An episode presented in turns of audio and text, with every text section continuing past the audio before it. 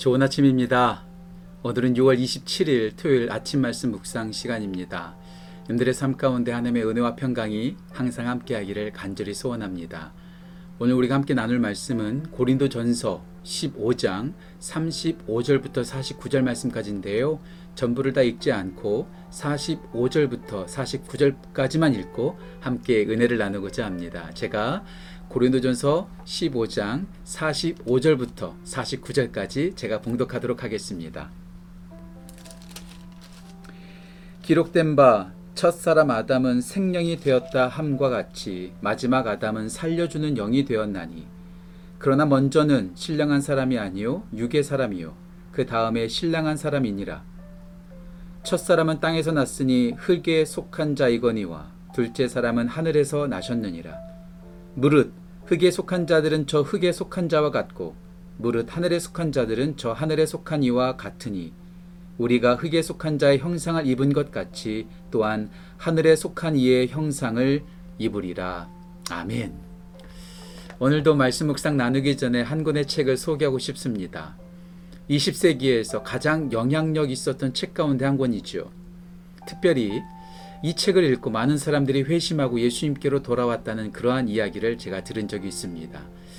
여러분들 가운데 혹시 회의가 생기거나 믿음의 불신이 생긴다면 깊이 묵상하듯이 이 책을 한번 읽어보면 어, 어떨까 한번 생각해 보게 됩니다.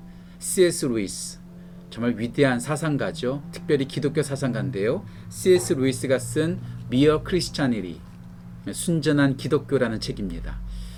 조금 어렵습니다. 제가 대학생 시절 때 이 책을 읽으려고 한 네다섯 번 시도하다가 실패한 경험이 있습니다. 그런데 이 책, 지금 이 번역이 2002년도에 나왔거든요. 그래서 제가 이 책을 읽으면서 다시 한번 새롭게 아, 깊은 은혜를 받았던 경험이 있습니다. 이 책에서는 하나님이 누구신지, 또 하나님이 무슨 일을 하셨는지, 또 그 하나님을 믿는 우리가 어떤 삶을 살아야 될지에 대해서 아주 자세히 우리 가운데 깊은 묵상과 함께 우리 가운데 알려주고 있는 귀한 책입니다. 이 책의 제가 한 부분을 좀 여러분들한테 읽어드리고 싶습니다. 이 책에서 이렇게 C.S. 루이스는 우리 가운데 말하고 있습니다. 하나님이 그 뜻대로 하시도록 자신께 그분을 맡기는 사람은 그리스도의 생명에 동참하게 됩니다.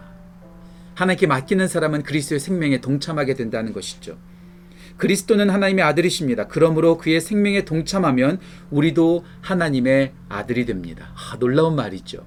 여기서 끝나지 않습니다. 아주 중요한 말. 제가 이 책에서 가장 중요, 좋아하는 부분입니다. 제가 읽어드릴게요.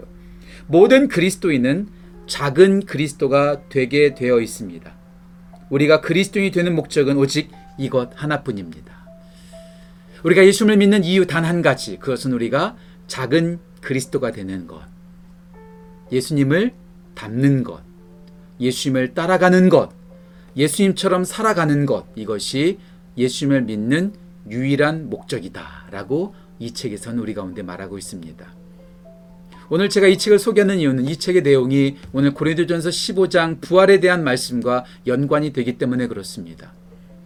고린도전서 15장은 우리 가운데 부활에 대해서 아주 깊이 말씀해 주고 있습니다. 특별히 오늘 45절부터 49절을 통해서 부활의 삶을 살기 위해서 우리 가운데 필요한 것이 무엇인지 함께 은혜를 나누고자 합니다. 우리가 부활을 경험하기 위해서 부활의 소망을 따르기 위해서 우리 가운데 필요한 것은 무엇일까요? 첫 번째 죽어야 합니다. 다시 살려면 죽어야 합니다.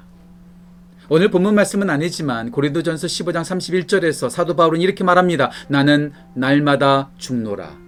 또 사도 바울이 말하죠.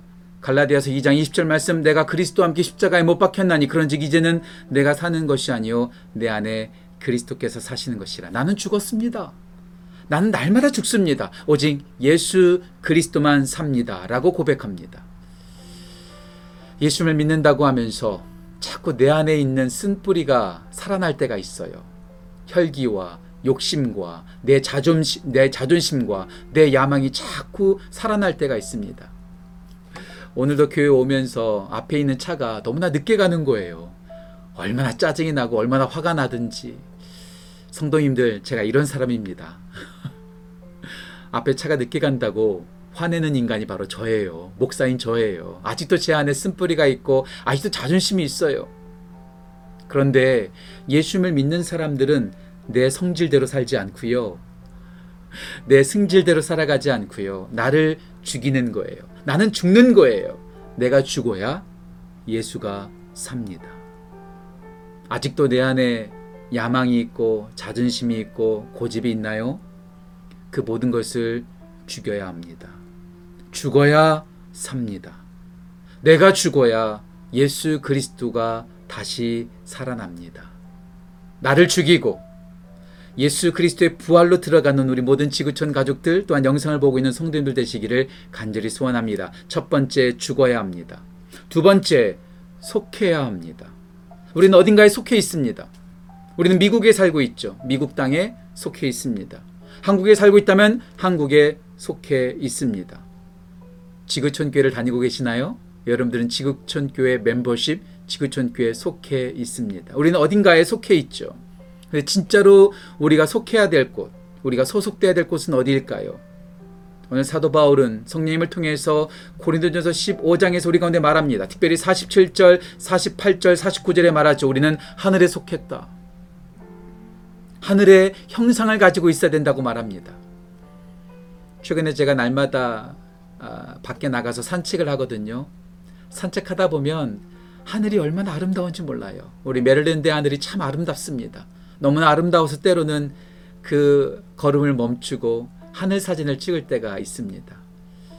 예, 땅은 더럽고요. 땅은, 땅은 문제가 많습니다. 하지만 하늘은 평온하고요. 깨끗하고요. 맑습니다. 우리가 어디에 속해야 될까요? 이 세상에 아등바등 살아가고 지저분하고 더러운 곳에서 부대끼면서 살아가는 것이 아니라 우리가 오직 거해야 될 곳은 푸르른 하늘, 맑은 하늘이죠. 저는 가끔 가다가 천상병 시인이 쓴 귀천이라는 시를 생각할 때가 있습니다. 귀천. 나 하늘로 돌아가리다. 이 세상의 아름다운 소풍을 마치고 가서 이 세상이 아름다웠다라고 말하리라. 아, 참 아름다운 시죠. 우리가 돌아가야 될 곳, 땅 속이 아닙니다. 우리가 돌아가야 될 곳, 지저분한 곳이 아닙니다. 하늘 아버지가 계신 곳, 그 하늘에 속한 자가 바로 우리들입니다. 나는 죽어지고 오직 하늘에 속한 자로 살아가는 우리 모두가 되기를 간절히 소원합니다. 죽어야 합니다. 그리고 하늘에 속해야 합니다. 마지막 세 번째, 우리는 주어야 합니다. 우리가 가지고 있는 이 하늘의 소속감, 예수 그리스도의 그 생명을 나만 간직하고 있는 것이 아니라 나만 죽고 예수만 사는 것이 아니라 다른 사람들에게도 이 예수 그리스도를 전하고 말해 주어야 합니다. 저는 오늘 특별히 45절에 좀 집중하고 싶어요. 45절에 이렇게 나와 있습니다. 제가 다시 한번 읽겠습니다. 기록된 바 첫사람 아담은 생명이 되었다. 생명, a living soul. 살아있는 영이 되었어요. 그런데 두 번째 아담 예수님은 어떻게 되셨죠? 계속해서 말씀을 읽겠습니다. 마지막 아담 예수님은 살려주는 영, life giving spirit. 첫 번째 아담은 자기만 살았어요. living soul이었어요. 하지만 두 번째 아담 대신 예수님께서는 마지막 아담이신 예수님께서는 life giving spirit, 삶을 주시는 분이셨습니다. 우리는 예수님처럼 아니, 이 예수님의 생명을 나만 간직하고 나만 사는 것이 아니라 아직도 그 생명을 모르는 사람들에게 예수님의 생명을 나눠 주어야 합니다. 그 생명을 보여 주어야 합니다. 그래서 오늘 C.S. 루이스가 말하는 것처럼 나만 예수님 믿고 살아가는 것이 아니라 내가 작은 그리스도가 되어 아직도 예수님을 알지 못하는 자들에게 그 생명을 알려주고 생명을 나누어 주고 그 생명을 보여주는 복된 삶을 살아야만 합니다. 우리는 분명히 부활합니다. 예수님께서 부활하셨던 것처럼. 그래서 우리가 죽을 때에 예수가 다시 삽니다. 우리가 다시 살 뿐만 아니라 우리는 하늘에 속한 자가 될 것입니다. 하늘에 속하고 나만 잘 되고 잘 먹고 잘 사는 것이 아니라 그 생명을 나누어 주고 그 생명을 보여주는 정말로 복된 삶을 살아가게 될 것입니다. 우리 모두가 작은 그리스도가 되어 예수로 살고 예수께 속하고 예수 그리스도를 나누어주는 복된 삶을 살기를 간절히 소원합니다. 오늘 이 영상을 나누면서 옆에 잔잔한 음악이 흐르고 있습니다. 제가 너무나 좋아하는 찬양 내 안에 사느니라는 찬양입니다.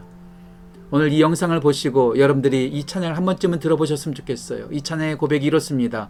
내 안에 이 예수 그리스도니 나의 죽음도 유익함이라. 사도 바울의 빌립보서 1장 20절과 21절의 고백이 있죠. 예, 내가 죽는 것도 유익한 것은 내가 죽을 때에 예수 그리스도께서 사시기 때문에 그렇습니다. 오늘 하루도 우리의 살아가는 삶이 오직 예수 그리스도로 살아가는 복된 삶 되시기를 간절히 소원합니다. 제가 기도하고 마치겠습니다. 하나님, 예수님께서 3일 만에 부활하셨던 것처럼 우리도 분명히 부활할 것입니다. 그 부활의 소망을 가지고 내 성질대로, 내 욕망대로 살아가지 않고 나를 죽이고 예수로 살아가는 귀한 은혜가 넘치게 하여 주옵소서. 이 땅에 속한 자가 아니라 이 땅에서 아등바등 살아가는 것이 아니라 하늘에 속한 자, 하늘에 하늘 향한 하늘을 향하여 나아가는 자 될 수 있도록 인도하여 주옵소서. 그리고 나만 그 생명 누리고 살아가는 것이 아니라 예수님께서 우리에게 생명 주셨듯이 생명이신 예수 그리스도를 나누고 전하고 보여주는 복된 삶 살아가는 우리 모두 되게 하여 주옵소서. 우리 모두를 축복합니다. 우리 가운데 예수로 사는 은혜가 넘치게 하여 주옵소서. 감사드리며 귀하신 예수님의 이름으로 기도합니다. 아멘. 내일도 온라인으로 여러분들과 함께 만나 예배하기를 소원합니다. 내일 10시 온라인으로 함께 예배합시다. 오늘도 복된 하루 되십시오. 오늘도 행복하십시오. 오늘도 승리하십시오. 예수 그리스도의 생명으로 승리하는 복된 하루 되시기를 주님의 이름으로 축원합니다. 사랑합니다. 감사합니다.